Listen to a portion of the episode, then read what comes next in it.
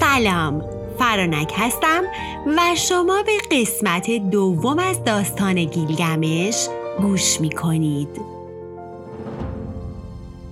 قسمت قبل گفتم که انکیدو برای پر کردن تنهایی گیلگمش خلق شد. وقتی که گیلگمش از زور و قدرت ماوراییش برای آزار مردمش استفاده می کرد. خدایان انکیدو رو برای گیلگمش خلق کردن مثل خودش قوی و جنگاور تا همدمش بشه. انکیدو تو دشت و دامان طبیعت بزرگ میشه و وقتی به گوش گیلگمش می‌رسه که سر و کله موجودی قوی و عجیب تو دشت پیدا شده با کمک کنیز زیبایی از معبد ایشتار اون رو به شهر میکشونن. پس بریم ببینیم ملاقات این دوتا پهلوون به کجا می‌رسه.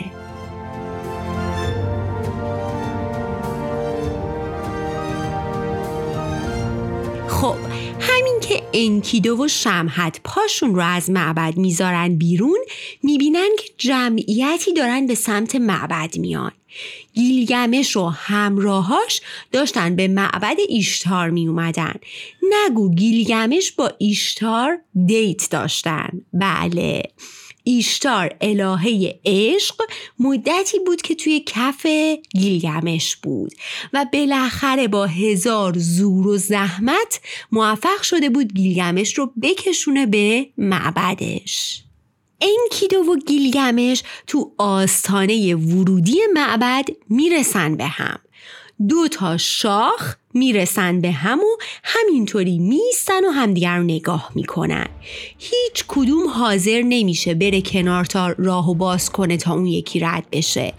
از اونجایی که از قبل آوازه قدرت و حیبت همدیگر رو شنیده بودن همدیگر رو می‌شناسن پس شروع می‌کنن به کری خوندن و تصمیم به زورآزمایی می‌گیرن.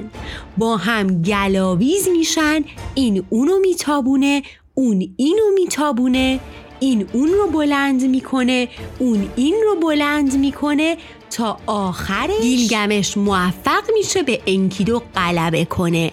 اون رو بلند می‌کنه و روی دوتا دستاش می‌بره بالا. میره پیش مادرش و انکیدو رو جلوی پای مادرش می‌زنه زمین. انکیدو از مغلوب شدن غمگین میشه. اشکش در میاد و جلوی پای نینسون مادر گیلگمش از روی زمین بلند میشه.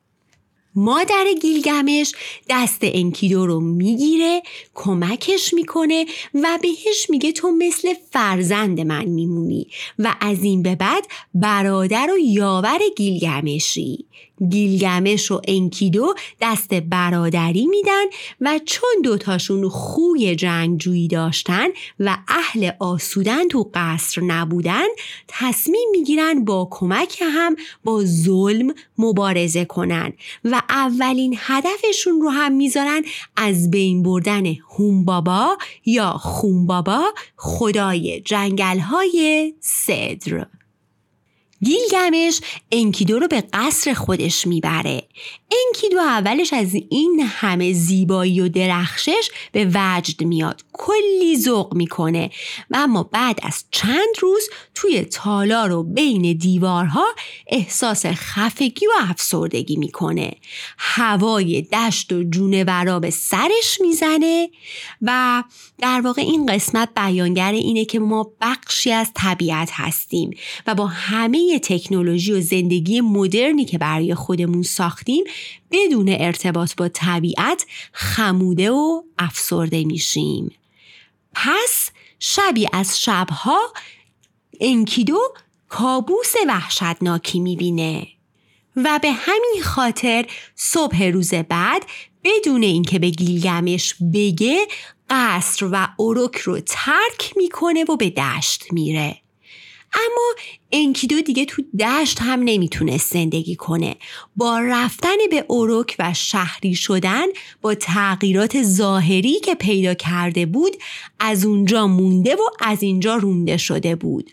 شروع می‌کنه به نفرین شکارچی و شمهت که همچین روزگاری رو براش رقم زدن و اون رو از روتین دوست داشتنی زندگیش یعنی زندگی تو جنگل و بین حیوانها جدا کردن. گاردی که هممون نسبت به تغییرات و ترک منطقه امن زندگیمون داریم. انکیدو نالان شمش خدای آفتاب رو صدا می‌کنه و حتی گیلگمش رو هم نفرین می‌کنه. کلا انکیدو نفرین کنه خوبی بود. خوی آدمیزادی داشت دیگه. اما خدا نفرینش رو نمیپذیره و بهش میگه برای چی گیلگمش رو نفرین می‌کنی؟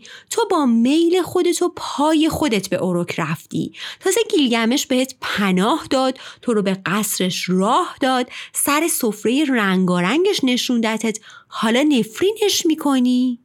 انکیدو بعد از حرفای شمش یکم آروم میشه و دست از ناله و نفرین بر میداره. از اون طرف گیلگمش که یار و یاور خودش رو پیدا کرده بود با رفتن انکیدو دوباره تنها و غمگین میشه. قلبش به درد میاد و چند روزی رو تو غم و ناراحتی سپری می‌کنه. تا اینکه می‌بینه دیگه تحمل این غم و دوری رو نداره. پس تصمیم می‌گیره بره دنبال انکیدو و اون رو به قصر برگردونه. پس گیلگمش پوست شیری به تن می‌کنه و به سمت دشت به راه میافته. گفتیم بدن انکیدو پوشیده از مو بود دیگه گیلگمش با پوشیدن این لباس می‌خواست هرچه بیشتر خودش رو شبیه انکیدو کنه و اینطوری به اون نزدیکتر بشه و راحتتر اون رو با خودش همراه و همدل کنه گیلگمش انکیدو رو پیدا می‌کنه و با اصرار به قصر برمیگردونه. انکیدو از خواب بدی که دیده بود برای گیلگمش میگه. میگه که در حالی که آسمون قرش می‌کرده و زمین میلرزیده انکیدو در حال جنگ با موجود عجیبی بوده. موجودی زشت شبیه سگ بیابون با چهره سیاه که دندوناش رو هم میساییده بالها و چنگالهایی شبیه کرکس داشته. انکیدو رو به زمین میندازه و با وزن سنگینش روی انکیدو میفته و بعد یهو انکیدو دو تا بال در میاره و به دستور اون موجود عجیب به پایین ترین قسمت زمین پرواز می‌کنه. جایی که تاریکی مطلق و ظلمات بوده. جایی که هیچ نوری نبوده. جایی که منزلگاه ارشکیگل بوده. ارشکیگل خدای دنیای زیرینه. جایی که ارشکیگل تاج و تخت داشته. جایی که هیچ کدوم از رفتگان راه بازگشتی ندارن. آدمهای خوب، بد، معبدیان، کاهنان، جادوگران همه و همه اونجا حضور داشتند. حتی پادشاهان و حکمرانانی هم که زمانی به شهرها و کشورها حکومت می‌کردن الان توی تاریکی و تو جای کوچیکی به صورت خمیده نشستن ارشکیگل منشی داشت که با نوک درفش روی لوحهای گلی اسمهایی رو می نوشت. همینطور که می نوشت بلند بلند هم برای ارشکیگل می خوند. ارشکیگر تا چشمش به انکیدو میفته دستور میده تا منشیش اسم انکیدو رو هم روی لوح بنویسه حالا این یعنی چی؟ یعنی مرگ انکیدو فرا رسیده بود. سومری ها معتقد بودند که زندگی بعد از مرگ توی قاری خسته کننده و تاریک تو اعماق زمینه و همه ارواح یک نوع زندگی بعد از مرگ رو تجربه می‌کنن و این زندگی ربطی به دنیای فعلیشون نداره. یعنی آدم خوبی باشی بدی باشی فرقی نمی‌کنه. اونور مجازات و تشویقی در کار نیست. اونور یه زندگی زندگی ملالآور در انتظار هم است پر از کسالت و خستگی و خوراکشون قباره و قبار و تنها یه چیزی هست که باعث میشه شرایطت اونور بهتر از بقیه باشه و اونم چیزی نیست جز نحوه خاک سپاری احتمالا هرچی خاک سپارید باش و کوهتر اوزاتون ور بهتر. مرگ برای هممون کم و بیش ترسناکه. با این ذهنیت و این مدل فکر کردن اوضاع بدترم میشه.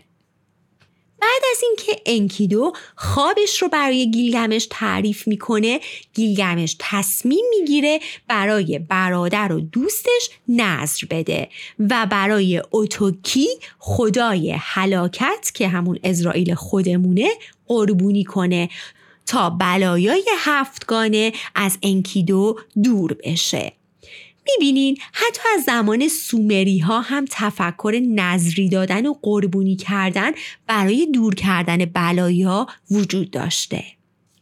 فردای اون روز گیلگمش به سمت معبد میره.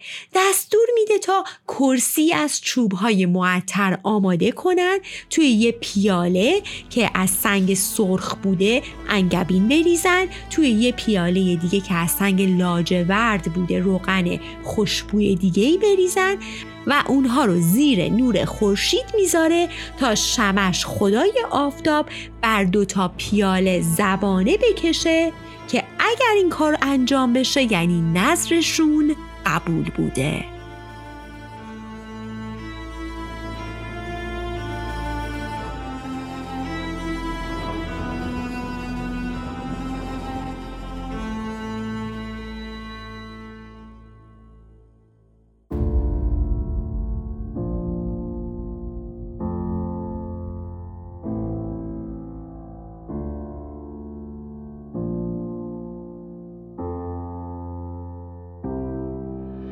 این بود از لوح دوم و سوم داستان گیلگمش.